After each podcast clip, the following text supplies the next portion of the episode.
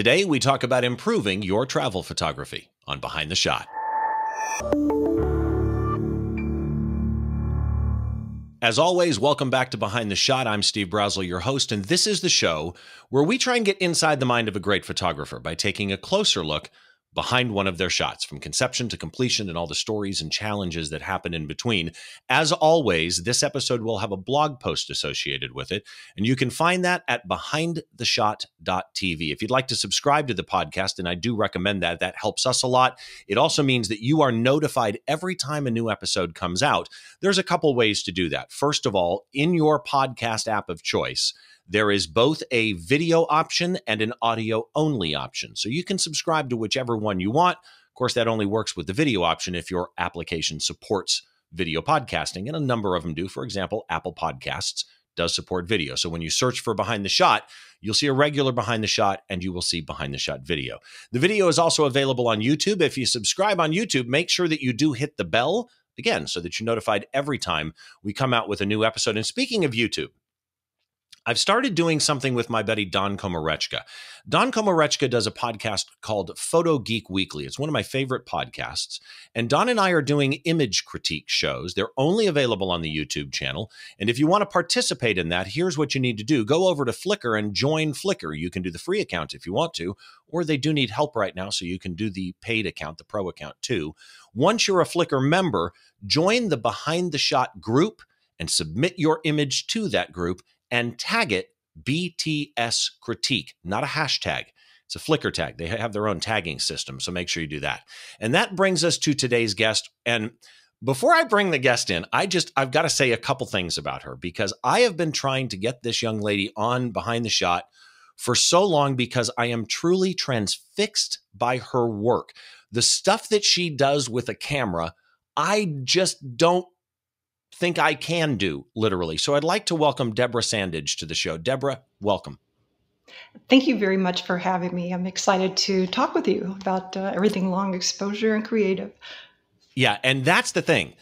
Deborah is an is you specialize in landscapes and cityscapes and nightscapes, and it says that in your bio and it says it on your website. But I kind of don't think that that really describes you as a whole yes, they're landscapes, and yes, they're cityscapes, and yes, they're nightscapes. But there is this this moodiness, this this uh, transcendental feel to your imagery because you specialize in long exposures, and the stuff that must be in your head, technical wise, to pull off some of what you do is amazing to me. So let's talk about you for a little bit. When you talk to somebody about what you photograph, how do you describe your work? Because I failed just now. So, how do you do it? Not at all. Um, I think it goes back to I like to convey a sense of time passing in a photograph. So rather than just freezing the action in a moment of time, I like to illustrate what happens over two, three, four, five minutes. So it, to me, that's where things get interesting. So it just tells a very different story. And and you do it really well you are a member of a rather elite group of people, by the way, the Nikon Ambassador Program. So, to give people that aren't familiar with the Nikon Ambassador Program kind of a, you know, the helicopter view, let me start by saying some of the people that are Nikon ambassadors. You're talking Bambi Cantrell, Joe McNally, Todd Owyoung, who shoots the genre that I shoot, and a, and a ton of other ones. Explain Nikon ambassadorship. Well, it was a true honor to be asked. Um, it was very exciting, and I think it was, and really, for me, it's a wonderful opportunity to be able to mentor, to inspire, and motivate, and that's the goal of a Nikon ambassador.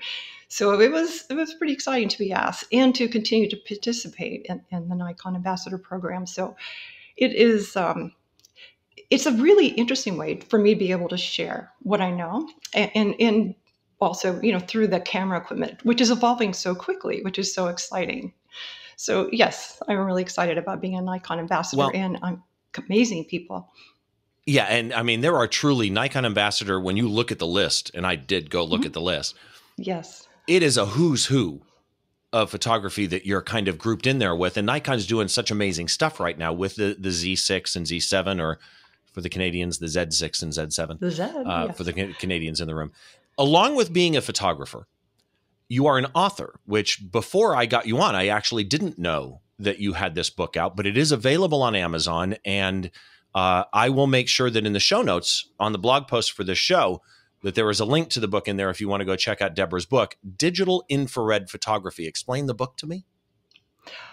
The book is about shooting in infrared. So there was that trans- transition between film and then to digital, and that's when shooting in infrared became much easier and much more accessible. We didn't have to worry about film. So it was the digital approach to how to the, starting with the at the time was a filter that you'd actually put on the lens of the camera and of right. course then you could convert the camera so it's changed in leaps and bounds so you know we've gone through just the standard type conversions which are very classic uh, type of black and white imagery which i love and now they have hypercolor and all, all kinds of different effects so i really it's an amazing world um, it, there's something very different by looking at a scene in black and white and the same scene photographed in infrared. It tells a very different story, very beautiful, surreal story. People really can't figure out what quite is different about it.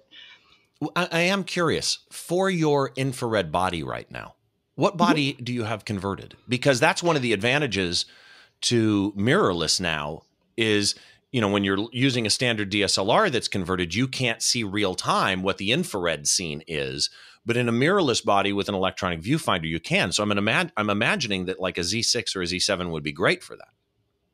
It is actually perfect. I had a camera converted to Z7 right before I went to Tanzania because I really wanted to get those landscapes and the animals in in that type of um, setting. It's just so much more beautiful. It's another way to tell a story. So I have the color images, I have the infrared images. So some of my favorite shots on previous trips to Africa have been in, in black and white. So, so you carry two bodies with you when you go out shooting? I actually do. Yes, and it's not so hard in, in a place like Africa um, because you already have all your gear, and it's just yeah, you know, the body, but you don't have to walk with it. If I'm walking in a city where I'm going to cover eight miles or more, then then it's a little bit more of a challenge to carry everything that I want. You you are which kind of fits in actually with the Nikon stuff and with with the author and but you're also an educator. So and there's so many photographers I've had on this show that quote unquote are educators. And you read down the list of the workshops or the seminars that they do and they're the standard, you know, better portraits or whatever. The stuff you do workshops and seminars in, just the titling makes me want to go. Artistic imagery, long exposure creativity, time and motion techniques. And there's a bunch of other ones. People should go to your website, which is coming up underneath you as a lower third as, as we are recording this. Also, Deborah's website will be in the show notes. But you have something coming up in uh, August of 2020, the Sedona Photography Symposium. Now, if you've never been to Sedona before, people, Sedona is a beautiful area of Arizona between Flagstaff and Phoenix in the canyons. Gorgeous, especially when it gets stormy outside. What's happening at the Sedona Photography Symposium? Oh, there's a great group of speakers and, and people who I consider friends. So it, it's it's a wonderful experience to be collectively there and to speak about each type of genre that people do. So I'll be talking about infrared. So I am excited about that. I have that opportunity, and I'm also talking about the essence of an image. So it's more of what you feel, what you experience, um, and how to translate that to a photograph. So that's the um, basis of my keynote essence of an image. Yes. I love that idea. So, okay, as we get into questions, one just popped into my head. I'm going to add to my notes here. When you talk about the essence of an image, right? I mean, obviously that's going to be subjective. I understand that. But when you are talking about the essence of an image, is that something that you think of in post only? Are, are you thinking of the essence of an image during composition and when you're out there with the camera? I, I, want people to experience what it feels like to be there at that moment. And, and, and, in my case, it's never just a moment, it's just like over time. So I, I want to put somebody in that position so they can feel what it was like to be there, see what's happening over time. So that's usually the thought process. There's a little bit of visualization, and of course, and a little bit of creativity mixed in with a little bit of technical. I'm probably more creative than I am technical, but I know it, know see, how to get there. and yet, your technical stuff. What what is your go to body and lens right now? And for right that matter, why? Why? Oh my goodness. Well, I still have my D5. It's an amazing camera, and I have my D850. But the cameras that I reach for for travel have been my Nikon Z7 and the Nikon Z6.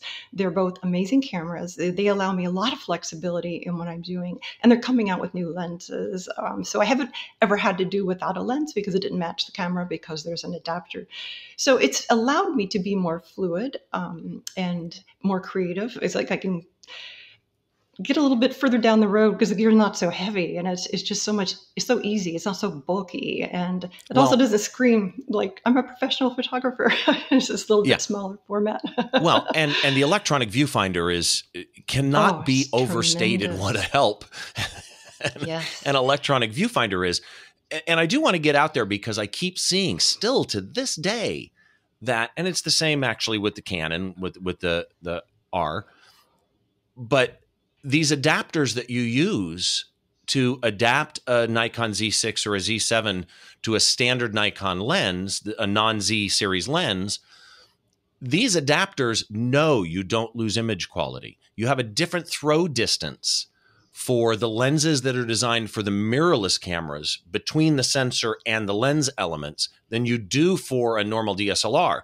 Really, what the adapters are doing, there's no optics in them, they're hollow they're exactly. they're adjusting that throw distances also. People stop saying that you're going to lose quality. You don't. You get full quality of your lenses out of these things.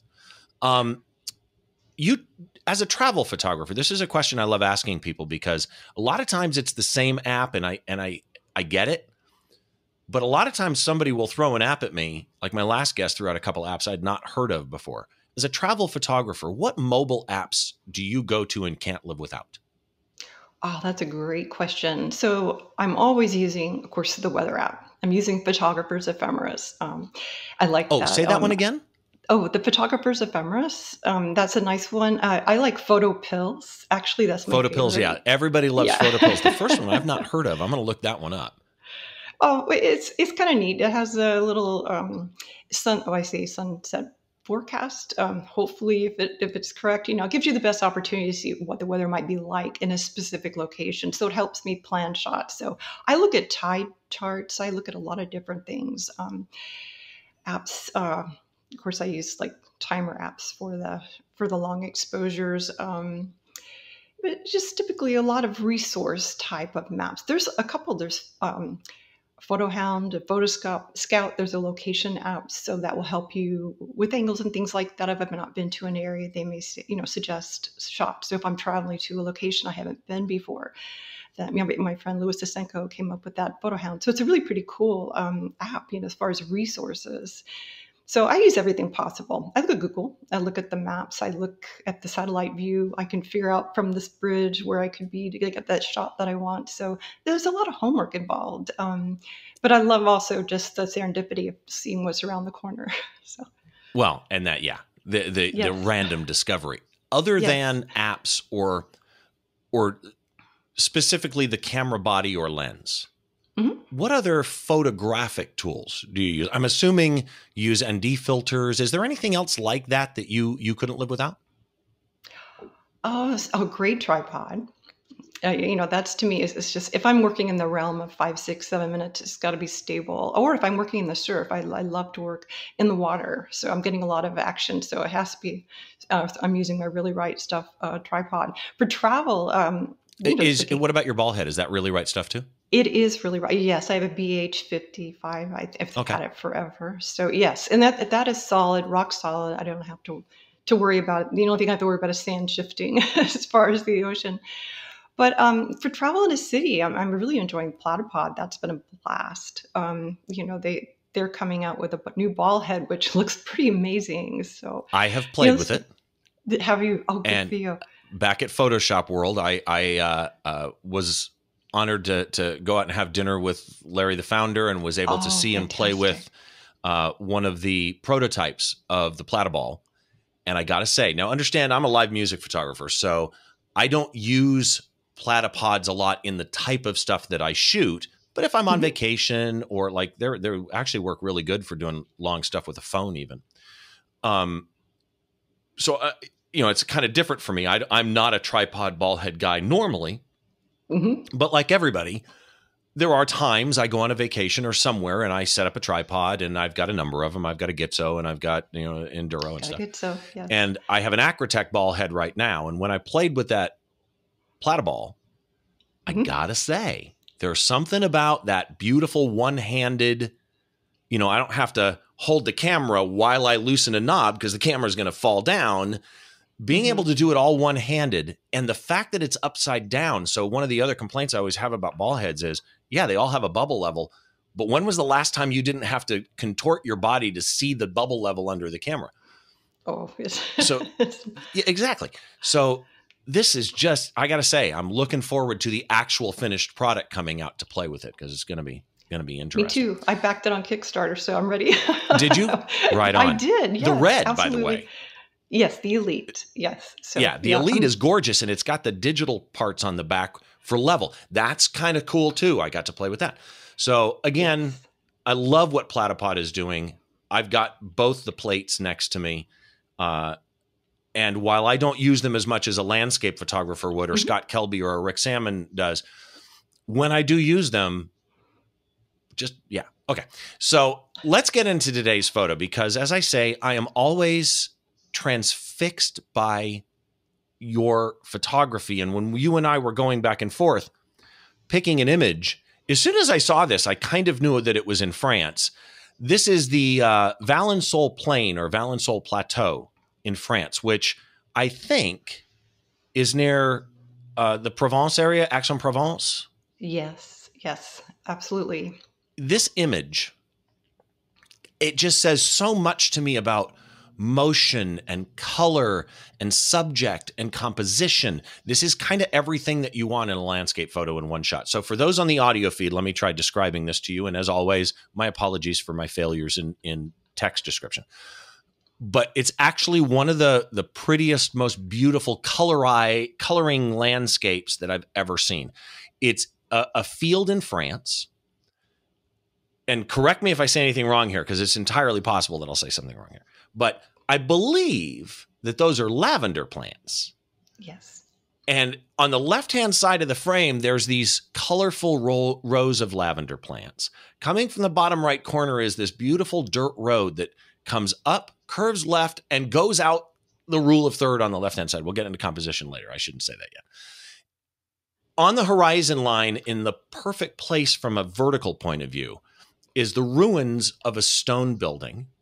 In the distance, they're not super big, but you can tell there are mountains in the distance. Again, that's a compositional thing to me I want to get into if, and I'll probably forget, but you know, where you place this camera height wise made it so those mountains seemed the right size next to the building and the and the flowers as opposed to too big or too small.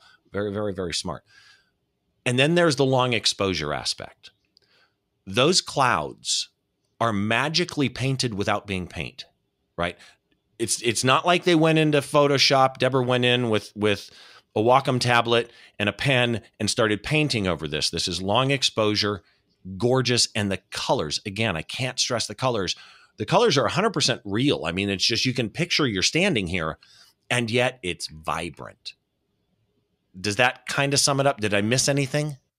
Oh, it was very eloquent. Thank you. I don't think I could have described it as well myself. It seriously, Thank people, you. go to the blog post behind the shot.tv. Go look at this image because a lot of people drive in the car and listen. And I've had people tell me they try listening to the show to picture the image. Uh, most people still, it's kind of 50 50. Some watch the video, some watch the audio. But those on the audio, a lot of times they, they don't want to look at the picture ahead of time, uh, which is interesting to me. So you're a Nikon shooter, obviously. What body did you shoot this with? What lens combination? So I shot this with the Nikon D4, and also I had my wide angle lens, which is the 16 to 35 millimeter lens. So I came across this with some friends. We we, we were looking um, for lavender fields and, and, it was early morning we really wanted to get there as the light was still beautiful and and when i saw this I, I, was just looking at the clouds and I was mesmerized by how many and how beautiful they were and it occurred to me that it would be so beautiful to have the opportunity to illustrate what happened over time with a very long exposure with this. So again it's just something in my imagination of what it might be like. I don't know what it would be like w- when it's finished. But what happens here in the shot is that the clouds are painted by the breeze. So they're, they're wind painted clouds, basically. Everything else is stationary, but the wind is painting the clouds over the six minute exposure. So over that time, with the neutral density filter, it gives me an opportunity to portray a, sim, a familiar subject in a very a different way. Okay, I have to I have to unpack part of that here. First of all, according okay. to the EXIF data, this was manual mode and manual white balance. Mm-hmm. The manual white balance is interesting to me. What what do you set your white balance to? Um, generally, with the filters, um, I c- can use. I don't mind using something like Sunny. That's fine. I mean, it could be fine. Or auto white balance. I'm, that's that's good. That's you're gonna, gonna and you shoot raw, so you're gonna change it in post anyway. But, exactly. But you mentioned the exposure time, so let's clarify. Mm-hmm. This is 23 millimeters, so it's wide. Mm-hmm. ISO 125, mm-hmm. f11 makes mm-hmm. sense. EXIF data shows 364 seconds, which translates to about how long? About six minutes. Yeah. Wow. So, it's, it's so Wow. And that just happened to me when I released the the you know, I mean, I know it sounds really like Okay, wow, so this isn't timed. You're doing like a bulb where you're holding it open?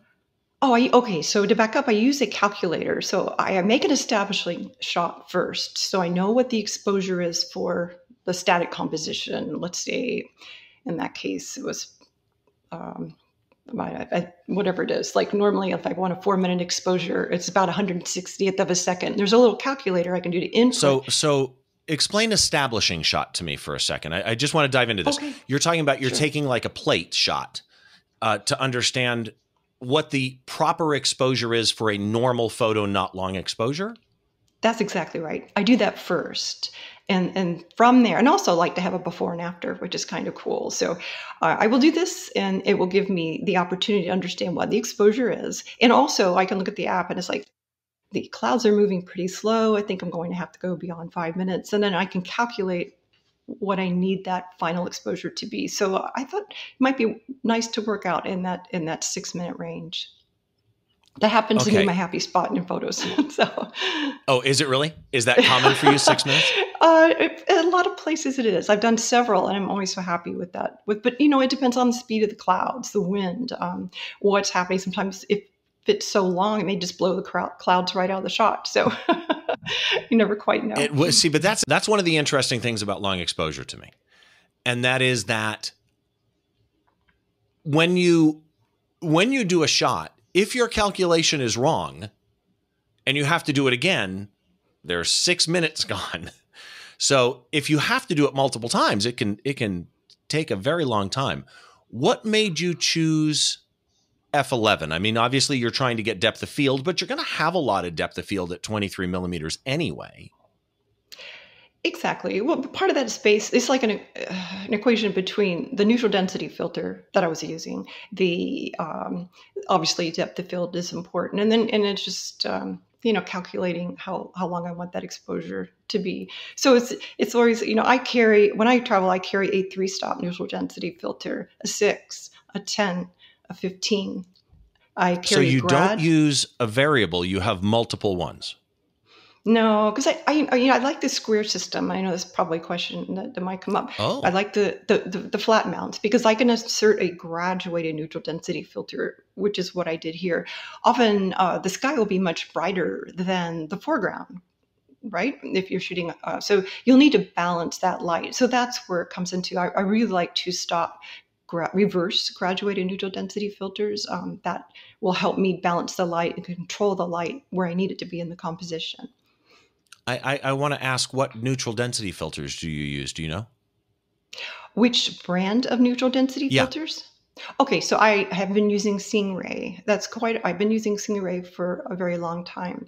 Um, I needed to change the filters to when I go to the beach. I, uh, the resin filters weren't working for me as well, so I, have been using some of the glass re, glass reverse grads and grads. It just works out a little bit better. Salt spray, sea spray.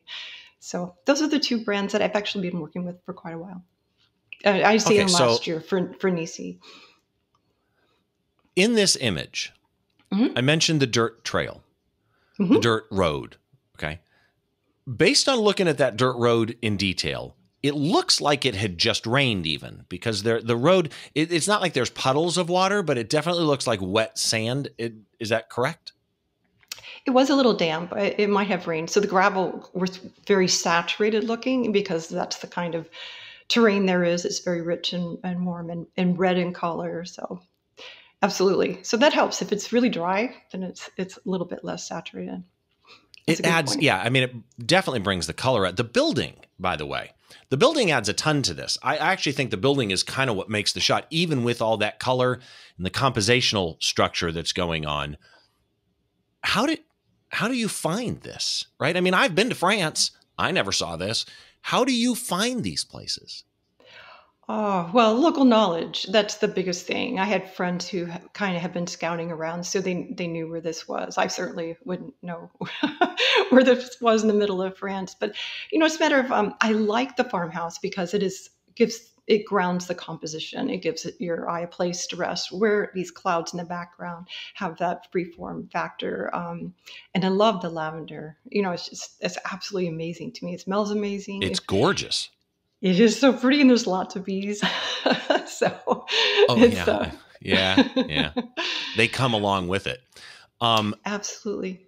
The long exposure on this, mm-hmm. it kind of makes you feel like you're in in the moment you see this picture. It's like you're traveling through time, right? It's almost like you're you're fast forwarding through a moment of history type thing. I love it. And like you say, the clouds are wind painted, and there's almost a light painting effect to these clouds. Yes. When you are traveling, do you know what time of day this was? Yes, this was early morning. This was just, uh, just, it was actually supposed to be sunrise, but it was such a heavy cloud cover that we weren't really getting that that intense in, that intensity. But the clouds were promising, and and that's what inspired me to work in that direction as far as uh, as far as the neutral density filters. Which which then brings us into when you are traveling and you're looking at a scene what what is it you're looking for generally? You walk up to you know a scene scene a. What is it that triggers in your mind that you're looking for? And for that matter is there a specific time of day that you're also aiming at is there a favorite time of day for you but what are you looking for in the scene what are you looking for in natural lighting that type of thing that's a great question um, so when i'm traveling i'm sort of subject to whatever I come across at a certain time. You know, this, you know, maybe I have a time frame I have to be on. Uh, I am very open. Like I was in San Francisco and I wasn't staying too far from the Embarcadero, and I could see out my window some clouds. And San Francisco, most of the time, is either very completely foggy or you have uh, you know blue skies. And i could see a little bit of this cloud structure that was moving in. So i'm like five minutes i beelined. It was two o'clock in the afternoon but i beelined to the embarcadero and had my cloud pod i set it up on the seawall and I, I, that was my intention. I wanted to be able to show these um, these interesting clouds. Because there was a um, the bridge my favorite bridge is the oakland bay san francisco bridge you know it's right there. And also there was another structure i decided and so compositionally i want to put those two together but it was the clouds that's the main event. I wanted to see again what happens. And it was a similar exposure time about six minutes. But as these clouds begin to roll and develop and move across the composition during that six minutes that's what draws me in. So I'm always looking for clouds. If I see them out my window here, you know, and I, will make a trip up to Sanford and be able to just shoot something interesting. So, so I'm open. Do you ever add your own light to a landscape? or to yeah like um, like for example if it was darker would you light that building would you set a flash behind a bush and light the building do you ever add any light to a scene or is it always natural oh that's a great question um, in london i came across this place where there was a it was huge. Um, it's like a sundial, and it was night, and it was and the London, in the Tower Bridge was in the background, which I thought was really really cool. So I had some of these little rogue gels, and I have a Fenix. Uh, uh, it's a it's a Fenix of um, little flashlight, maybe um, PD35. That's the name of it. So I was able to take a small gel and just illuminate i just sort of light painted it uh, so it's you know fun stuff to be able to, do that as far as illuminating seeing it's possible um, up in um, the, New York, there's um, the Brooklyn Bridge Park. And if I wait long enough, the city lights behind me will illuminate the foreground of all these old pilings. So it's sort of a natural thing. So I have to, I just wait, the lights come on, they illuminate my foreground, then I can make my shots. so, so there's a variety of ways. But um, yeah. I, I, in looking at this mm-hmm. shot, I could picture this taken at night. Again, long exposure Mm-hmm. But you could flash light on that building. But here you clearly don't need that. I'm just I'm just thinking out loud. So let's talk composition here for a minute. Sure. The horizon line. Okay, so there's there's so many compositional rules and and yes, for those people that are new to photography, break the rules. Learn them first, then go break them. But this one follows so many compositional rules that just make it this is kind of the definition of what why these rules exist. So the horizon line is not dead center, it's down towards the lower rule of third. Then, because clearly the main subject is more the sky effect than it is the ground effect.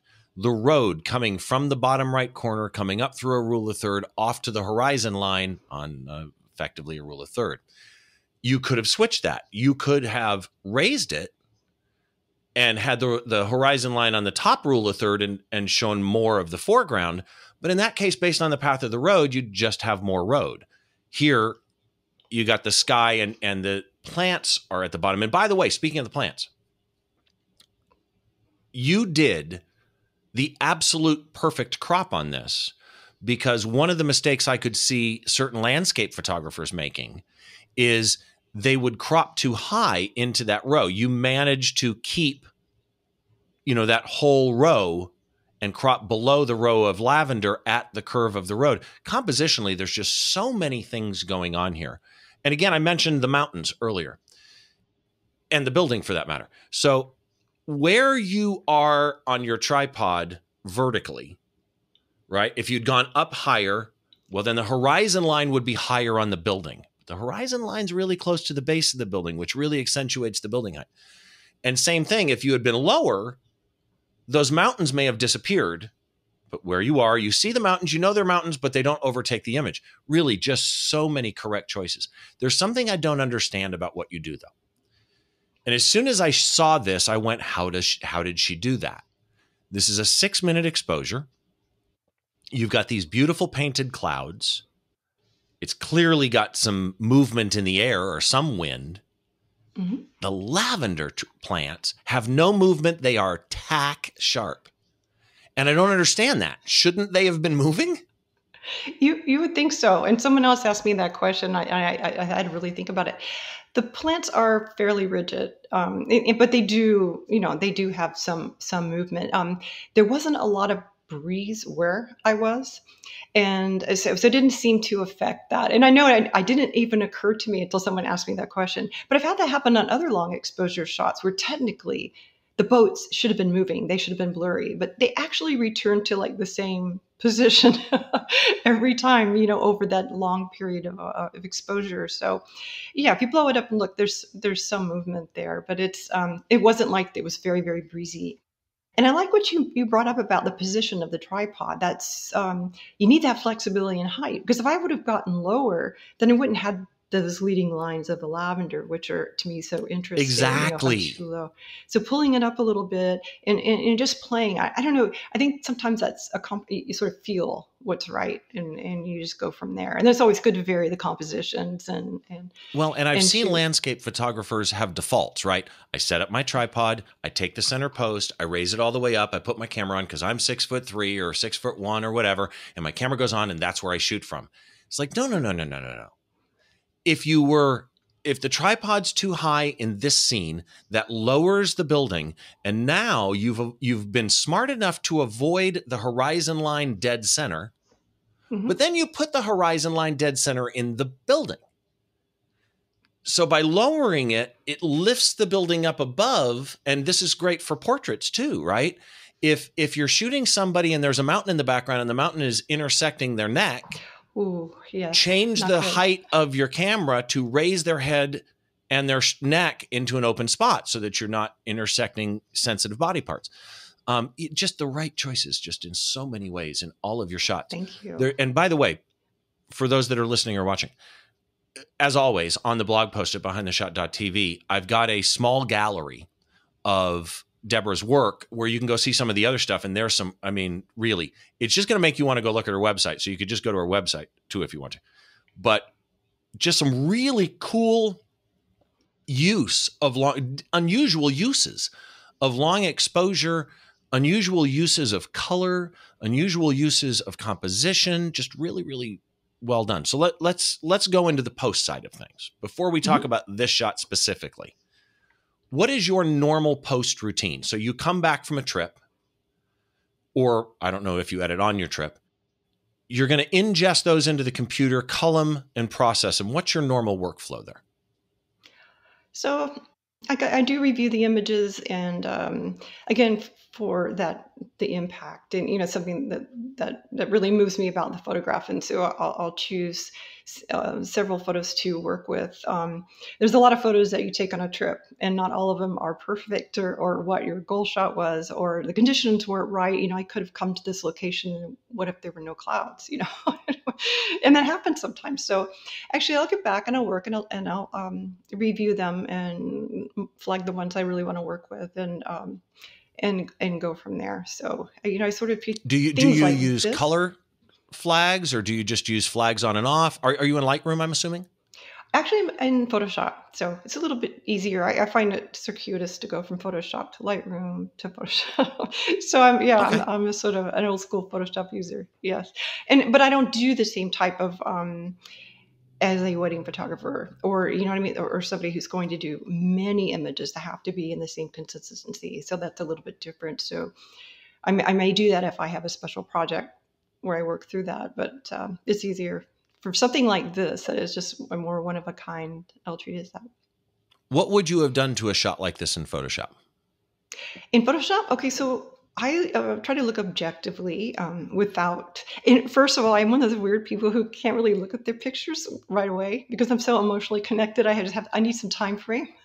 so I'll come back and I'll and then I'll look at the pictures and and I'll see I'll look at it technically and I'll look at what works, what doesn't work, what can be improved. You know, is make I'm kind of a stickler. I like to try to get the horizon lines straight in the photograph before I even start. So, but I'll double check that because you know things happen.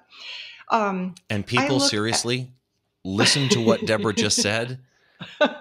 In a landscape photo, please take the time to level your horizon line.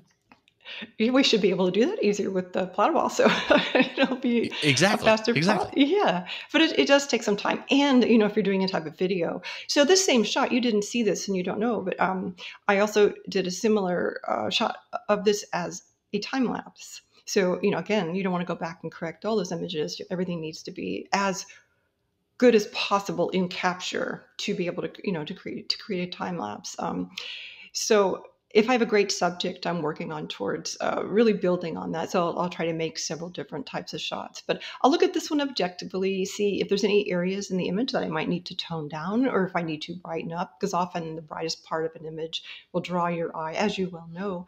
Uh, so I'm yep. looking at balancing the composition, making sure the light was on target and what I remembered and what I wanted to what I wanted to be like. So there are certain things you can do. Um, I obviously use the grads um, in uh, in Capture, but if there's a little area, I can work with grads in Photoshop or you know Adobe Camera Raw and, and be able to do pretty much what you do in Lightroom. So this, this shot is just so beautiful. It oh, really is just an absolutely stunning image. And what you said about the brightest point, and I've said this numerous times, but I'm going to say it again because you brought up the brightest point your eye will normally go to the brightest point in an image brightest point or some people will say the most saturated point will do it as well but mm-hmm. uh, my buddy troy miller uh, who many of the viewers or listeners may know uh, troy taught me a great trick for finding the brightest spot in the image if you're not sure what's going to draw somebody's eye and that is rotate the image upside down and when That's you rotate great. an image upside down it's kind of like going black and white in a way, right? You've removed the reality from it, and now it's just shapes. The brightest mm-hmm. spot will leap out and smack you in the face. It's wild, but it works really, really well. So oh, that's a great tip. I love it. So let me go into a couple of tips from you. Most people will travel with family, we'll go on vacations, we'll take a camera with them. And nowadays, a lot of people like myself, I've tried to limit myself and only taken my phone. Or back in, in when we went to France, actually, I took my phone in an Olloclip lens just to push the limits, right? See what I could do without without my SLR. Um, what is it that you see most people taking either landscape or long exposure shots do wrong, if anything?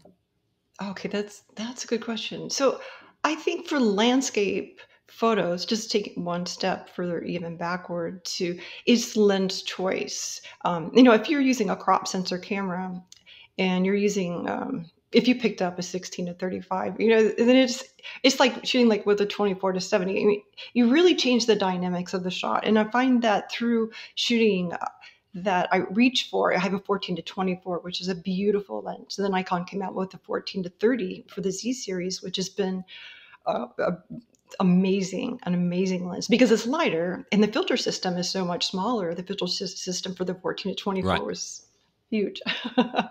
so um, keeping it light um, and choosing the right tools for the job, so to speak. Um, if you're shooting landscapes and cityscapes, I, you know, I feel like that wide angle lens is really hard. To, it's hard to change the dynamics of the shot and the information in the composition. So if you're reaching, if you think, oh, I'm just going to have this one lens that fits all, I'm just going to go with my 24 to 70. Yeah, you can, but it doesn't tell the same story. So you have to have the right lens to tell the story that you're interested in sharing. Okay, I like that. That's a good one. What What's the one thing you think for travel photography that people that don't do it at your level, what do you think is the one thing they could do to improve the quickest? To improve the quickest, I think some people struggle with the aspect of just getting sharp shots. So they don't understand that they really should be using a cable release, is you know, especially in that 30 second realm or you know or so, and, or more um, and having a good tripod. You know, if you have, have your tripod all set up in your tripod head and it starts to sink, then it destroys the shot. So having the right gear. And I know a lot of people goes like, oh yeah, I got this, you know, uh, you know, a discount store or whatever, you know, and it doesn't do the job that you need it to do. So I, I, early on I realized really right stuff, the ball head, you know that that was so essential because at the time I was doing a lot of um, bird photography. You know, I had a, a, a Wimberley, and I, you know, it was a huge, heavy system, but it was what you needed to make the shot. So the type of photography will help define what type of tools that you need for the shots, and definitely don't um, use the features that you have available to you. You have, uh, if you're on a tripod, you can do the long exposure noise reduction, which keeps the shots beautiful and free of noise, reduces anything in post, um, and use a cable release. You know, that's super helpful the cable release is such a great tip. And if you're using an SLR, a DSLR, not a mirrorless, even go mm-hmm. with a mirror lockup if you really want to make sure that there's no movement in your body. I know it's so hard to think about that because I was so I think as I go through this ritual with with the the earlier cameras and you know it's always mirror lockup. Oh wait i had to close the viewfinder window so light doesn't come in. You know there's all these little things but switching to mirrorless freed me up. So i don't have to worry about closing the viewfinder either. That doesn't apply. I don't have to worry about um, other things. So i do use the cable release. I like it, you know, because over six minutes, maybe there's a big cloud cover, and I may just like, okay, I'm going to wait another 45 seconds on this one, or uh, you know, I can change the dynamics to that. But having the cable release allows the camera to function without you pressing the shutter, which can cause vibration uh, in the shots, especially in that 30 second realm. Yeah, I mean, you're touching the body and and yes. it can definitely move. What, who is one photographer that you think people should follow? Oh, that's a tough question. There are so I know. Well, it depends on it's like asking what's your favorite in. TV show. Seinfeld. no, Modern Family. No, MASH. Um, I have so many favorites, and you know, it just depends on on uh, what you're doing. And and I've always been inspired by Tony Sweet. I think he's amazing.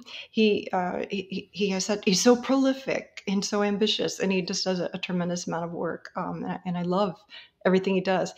And I, uh, you know, I wow, Joe McNally. I mean, I don't even do anything like he does, yeah. but he's so inspiring. You know, I just get so enthused and, and, and looking at that. But but really, the ambassadors are, are and I mean, I if I can plug the ambassadors, if you have an interest uh, and in, in what their genre is, um, they are doing fantastic work and they're so willing to share.